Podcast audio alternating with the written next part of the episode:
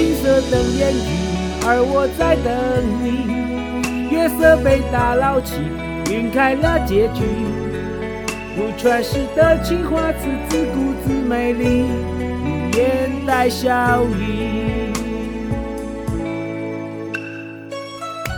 哇，老师，你今天这么有兴致唱歌哦！哎，真的，老师、啊，而且老师唱的很好呢。嘿，老师今天第一次啊现身啊，现身，现身。因为呢，我们今天就要讲啊，我们今天讲的就是青花瓷，所以呢，老师不揣冒昧啊，就跟大家分享一下啊。就因为老师这几年胃食道逆流啊，所以说就不常去 KTV，今天只好强迫各位。这个听众大家强迫收听了哦，显然胃食道逆流对老师的歌喉没有任何影响。有啦，还是有。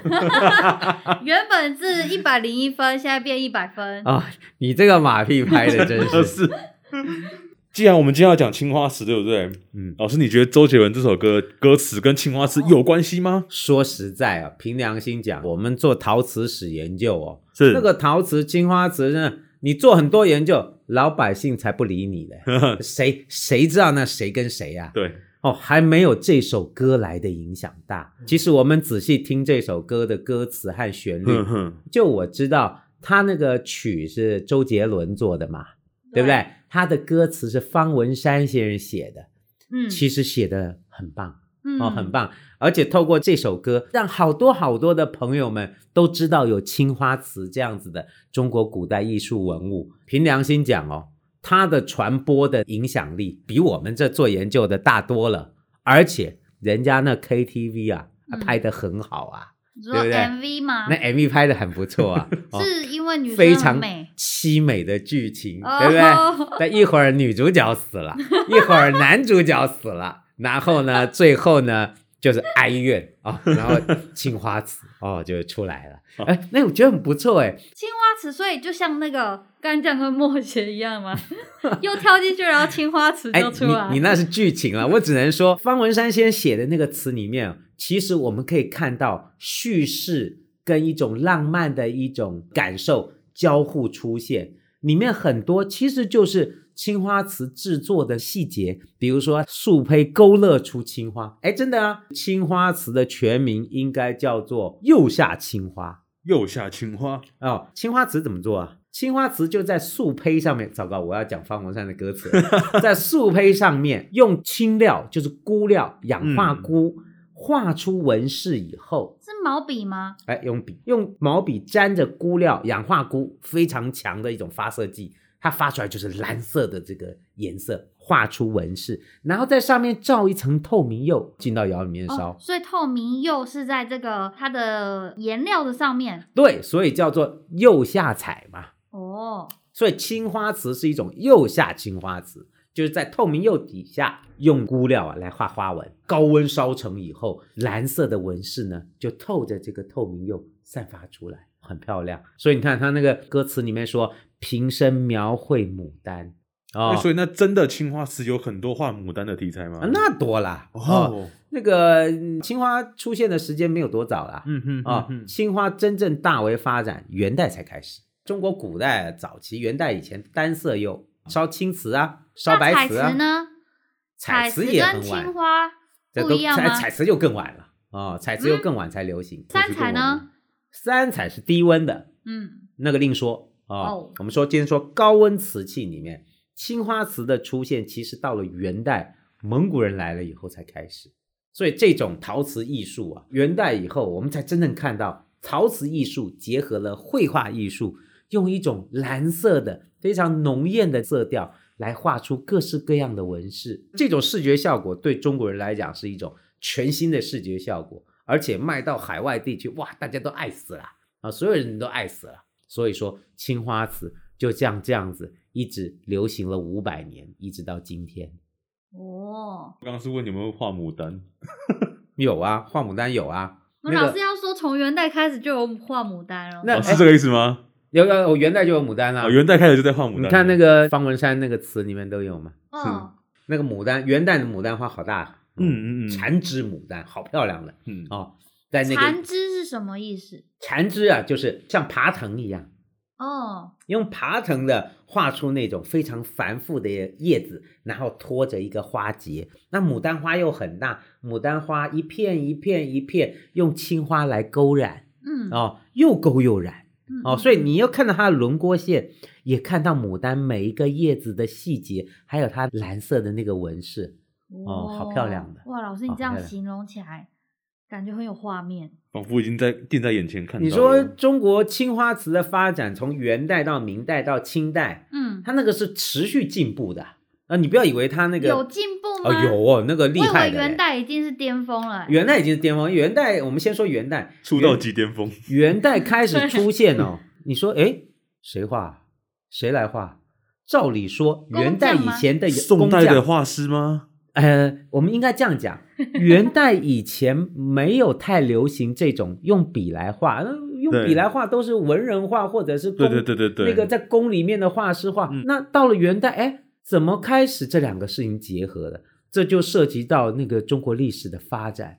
蒙古人来了以后啊，整个那个社会制度都改变了。降级制度吗？哎，不只是降级制度，那那个人是分好几等的。哦、蒙古人第一层，第二层呢，色目人，外国人第二层，男人呢，再来呢，哦、南人最后，这个汉人哦，就是华北人哦，就是今天的金人呐、啊，呃，契丹人呐、啊，哦，华北汉人呐、啊，这就叫叫汉人。那最差的就是南人，南方南宋的人就被打下来的嘛。蒙古人来了，马上得天下，马上治天下。那跟你搞那么多干什么？啊，科举的，科举科什么举啊？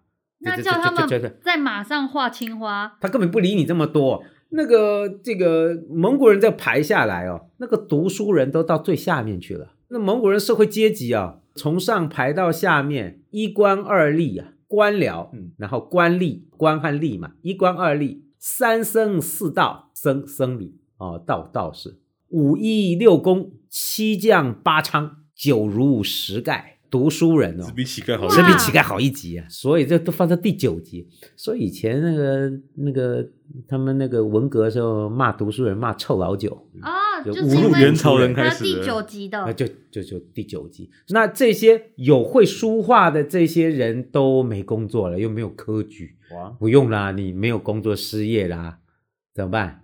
就流散到工厂里面去做工。那他们真的是结晶哎，就是他们血泪的结晶。他们一边哭一边画，说：“我怎么那么拍名？哇哈哈，拍名了哇！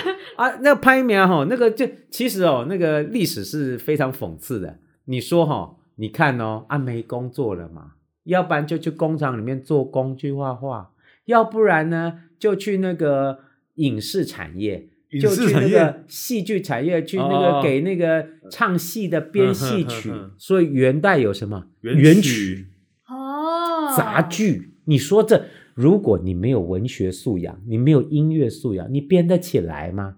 这些大量的文学和艺术的，就渗入了社会公益的底层，嗯，音乐的底层，反而丰富了一个新的艺术表现的出现。所以，我们看那个元青花啊，它一开始成熟了以后画出来的那些花草画、人物画，哎呀，那漂亮死了！嗯、哼因为那谁画的？一般的那个工人画不出来的，都是失业的画师画的。这都是失业高干的画家画的。当他又熟悉了怎么样用笔沾鈷料来做线条、做晕染，再加上他设计的画面，你看哦，那个瓶子、那个罐子都是圆的，所以。他那是连环画，哦，连环故事，那就一边画一边转呢，有没有？那个人物过程这样一边转一边看，看那个最漂亮的这些元代什么萧何、萧何月下追韩信吗？对呀，啊，你看那个那个剧情是跟着跑的，哎呦我的妈呀，那真是漂亮。那你说阿狗跟阿猫画得出来吗？画不出来，这就是高干的、有技术的、有绘画能力的这些原来读书人变工匠。嗯，所以了解，我们看那个元青花画的真漂亮。线条用笔，然后他已经很熟悉怎么用估料当颜料，画了以后再罩上一层透明釉，而且哦，元代哦，很多都是大的青花瓷外销，嗯、哦，大盘子超大，外销到哪里啊？都到西亚阿拉伯地区了，那很受欢迎的。今天那个全世界哦，最好的青花瓷原青花瓷收藏都在西亚地区，那个土耳其的 Topkapı Sarayı 啊，就是泡门宫博物馆。伊朗的 Ardebasharay 就是伊朗一个神殿，嗯，哦，现在已经都进到伊朗国家博物馆，嗯嗯嗯，哇，那个青花瓷个头又大，青花发色浓艳，因为这个时候蒙古帝国已经掌握了全世界很大欧亚大陆的绝大部分的土地都是他的，嗯嗯，所以最好的菇料是从西亚地区运来的，我们叫进口菇料，进口菇料。哦，中国本地菇料还不行啊，进口的他们叫苏麻离青，就最好的氧化鈷，那个钴里面啊含铁。所以烧出来以后发青青料啊，是非常浓艳的那种颜色。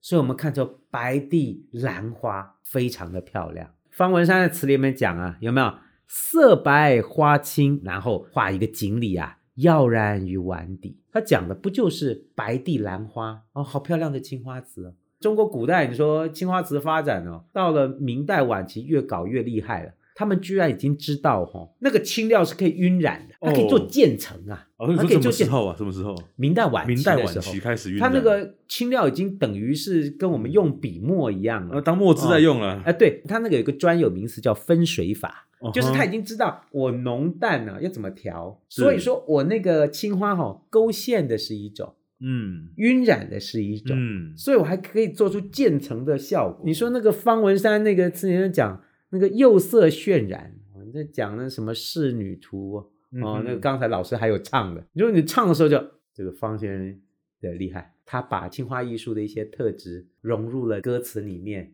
然后再配合浪漫的语汇，就结合成了一个像这样子的歌词，真的那个怀疑他，嗯，是不是宋应星，现代宋应星？蹲在那边看人家怎么做，呃，不过就是说，我们说艺术创作的这个吸引人之处，就在于说，很多我们观察到的现象，怎么融入到我们的艺术创作里面。至少我觉得这首歌，它的旋律也好，它的歌词呢，也反映了中国古代青花瓷艺术的某些特质。那歌词里面还有什么？哎，还有一个平底书汉隶，嗯，有没有？仿前朝飘逸，嗯、前面是叙事，后面是抒情。你知道为什么是什么平底书汉隶？我告诉你，这就是落款呐、啊。哦，明清官窑都要落款的，官窑的落款写啊，永乐年制，哎，那个都是呃，比如说楷体的四字款、六字款，篆体四字款、六字款。都是专门的人写，专门的工匠，他不做别的哦，他专门写款。什么平底书汉隶哦，仿前朝飘逸，其实就是落款。哎、哦，欸、老师，那你的经历里面有看到落款是隶书的吗？没有，没有吗？没有啦，通常都是以楷体款，楷体为主。通常多的哈、哦，不是汉隶，所以他这个就有点糟心了。哎呀，其实是楷体和篆书哦，最多是楷体和篆书，篆书反而汉隶没有。但是他这个汉隶放在歌词里倒是，他是为了押韵吗？有可能的。篆隶我不知道，不过看起来还蛮好的。落款最多的还是楷书跟篆书，是。那其他当然也有乱写的啦，那乱写就很丑，就就也搞不清什么书。该不会是假冒的吧？有啊，中国古代假冒的多了。那个明代中期成化年制的瓷器最好，嗯、结果到清代大家都写成化年。哦，所以你那个有时候一挖，那考古学家挖说，哎呦，成化年制，以为是明朝的，哦、没有了，那就清代。然后知道古笨港不是出了很多那个成化年制的款吗？对呀、啊，你要是笨笨的，就还真的以为是明代，没有啦，那是清代晚期仿的。所以他是为了要卖到更好的价钱，所以就当然呢，就是用一些比较有代表性的款文，会提高它的价值。不过写的未免太丑的话，就还是不大行。老师，那个元代。分水法还没有出来哦，元代的时候还没有分水法，所以元代的时候你仔细看，它的勾跟染会混在一起。哦，所以这也是辨识瓷器的时。那当然当然很重要。呃，就是说哈、哦，文物鉴定哦，透过特定的艺术表现形式可以看出年代的文物鉴定啊，绝对不是神通。透过造型、纹饰、制作工艺、表面状况，然后各种的不同的现象。其实我们就可以做出评估，对于它的年代、真伪、产地都可以进行判读。元代的时候的那个青花还不大会勾，所以它的勾跟染会混在一起，所以我们经常可以看到它有附点的现象，就是画画画了又画，所以那个地方的菇料特别浓艳，嗯嗯嗯，就会变黑点，嗯哦，那这种特色居然到了清代还专门去仿这种特色。哦他们还仿得出来。哦，可以啊，专门都多点几点，多多点几下。然后到了明代的后期的时候，我看那个釉色啊，好像跟元代不太一样。所以嘛，明代后期那个分水法出现以后，那好厉害的啊，他们勾线是一种估料，染色是一种估料，还可以做出渐层的效果。还可以做出山水画皴法的效果。中国那个青花瓷的勾染的方式啊，嗯，就是已经是到了炉火纯青的地步了。那他们用的鈷料一样是苏麻离青吗？呃，应该说早期最好的料是进口的鈷料，没有错。嗯、哦，后来慢慢的，中国本地也可以透过煅烧。来精炼鈷料，所以说到后来也就不一定一定是都要用进口料了。本地的浙江青料或云南青料经过煅烧，也可以发出非常浓艳的青那个蓝色，所以效果一样很好。那歌词里面写的天青色拿来形容这个青花瓷，是不是有点不贴切？嗯，通常我们说天青色是青瓷啦，嗯，只是说天青色在这个歌词里面，我觉得放在这里还蛮好的。所以这又涉及到艺术的表现跟事实，有时候不一定要完全结合。每一个副歌的“天青色等烟雨”，老师是不是又想偷唱啊？哦、对我，你这样子，你这样我很尴尬哎哦。唱出来，有没有？有没有？天青色等烟雨，而我在等你，有没有？就是非常，我、哦、就觉得非常的这个。呃、有意境，有意境，这是有意境，嗯、那就不用跟他计较是青瓷还是青花了，嗯、那就不计较，不计较。老师，你自己私心就是最喜欢的青花瓷的时间点大概落在哪里？就是哪一个时期烧出来的青花瓷，你就觉得哇，这个釉色，这个这个器型，一切都对了。其实哦，看来看去哈、哦，原青花还是耐看。所以还是这个出道即巅峰的原青花。不过原原 青花贵死了，哎，袁青花那个好的那个，唯古纸下山哦，那上亿啊！我的妈呀，那那那贵贵的胡说八道了，那这下。而是上亿是台币还是上亿台币啊？上亿台币哦，那美上亿美金，上亿美金那就买条街了的啊！上亿美金的话，那可能要汝窑才行了啊。嗯哼，哦，不过上亿台币也不得了哎！你说元青花真的好的传世品。在国际市场上的价格是非常高的，这也反映出它作为中国古代的陶瓷艺术里面是非常具有代表性的精品。那老师，那青花瓷的产地是在江西景德镇，哦，烧的最好的青花瓷，基本上我们今天知道，从元代开始就在江西景德镇市区哦，市区的落马桥。哦，落马落马桥，我不是还带你去过？以前对对对，你们做研究生还带你们去落马桥。老师，你知道吗？我后来去中国实习的时候，他已经挖完了，然后东西就放在浙江省博物馆里面。不是吧？怎么是浙江？放那么远啊？江西省吧？你是去龙泉窑吧？你弄错了吧？没有，我在。我在浙江省看到落马桥的标本啊，可能是去特展的哦。我还有拍一个元代的人的脸，然后他会全国去巡回展哦。所以说那个时候我带你们去的时候，刚好他还在挖，有没有？你借了镜头他说不给拍照，对啊，但是有拿那个大的青花盘给我们看。就是落马桥，就是破碎的那个。对对对对，挖出来的标本，我记得还带阿伦他们去看过。呃，你说江西景德镇做的最好，最好青花瓷生产，中国其他地区有没有生产？当然也有，因为元代以后哈，不是只有中国本地有青花瓷需求，全世界都要啊。嗯怎么办？就会有出现很多加工出口区，最大加工出口区就在今天的福建南部。哦，我们今天知道福建泉州的德化窑。福建漳州的漳州窑，嗯，他们都大量烧造青花瓷，只是做的比较差啦，嗯、卖到海外照样赚死。海外市场的需求量很大，所以中国也有很多外销的民窑的窑口也会生产青花瓷，所以青花瓷在中国有好几个地方在生产。我们说日本很喜欢学，那日本呢？学呀、啊，怎么不学？到了明末清初明代晚期的时候，日本有田，就是今天的肥前，嗯，哇，那个仿的才像嘞啊！日本有田的青花瓷，同样是当时世界上非常好的青花瓷，他们也是仿中国，而且做一做做做到最后就有自己的特色，自己的心得。对，所以青花瓷哦，那个到最后流行到连荷兰都在仿。不过他们仿的是青花瓷吗？他们是青花陶，他们是白釉陶再加蓝色的花。连墨西哥人都有仿啊，做法跟荷兰人一样。哎，对，他们都是陶的。啊、哦，你说真的高温瓷器，那只有中国人能烧。但是其实你看台福特做的，你不要太计较，其实做的还真像哎，哎，还真像，做的不错呢。老师，我们什么时候去台福特玩？好，等到疫情结束一点，好不好？哎，不一定哦，我们可以打两剂疫苗就出去吧。会被穿透吧？你们胆子大，我胆子小，我不敢，我不敢啊、哦！我打了四剂以后再说啊。青花瓷是个大议题哦，我们今天只是皮毛的点到一下，所以未来我们应该还会再把这个当一个专题，继续聊一些比较细节的部分吧。对，未来我们可以讲一些世界的青花，我们不一定要讲中国的青花。对对对，我们刚刚才不是讲到日本也有嘛？日本呐、啊，哦，各国的这个。其实它的影响是世界性的，是哦，非常有趣。我们今天节目在这边告一段落，下礼拜请回来继续收听我们艺术史台港第一频道，我们下礼拜见，下礼拜见，拜拜，拜拜。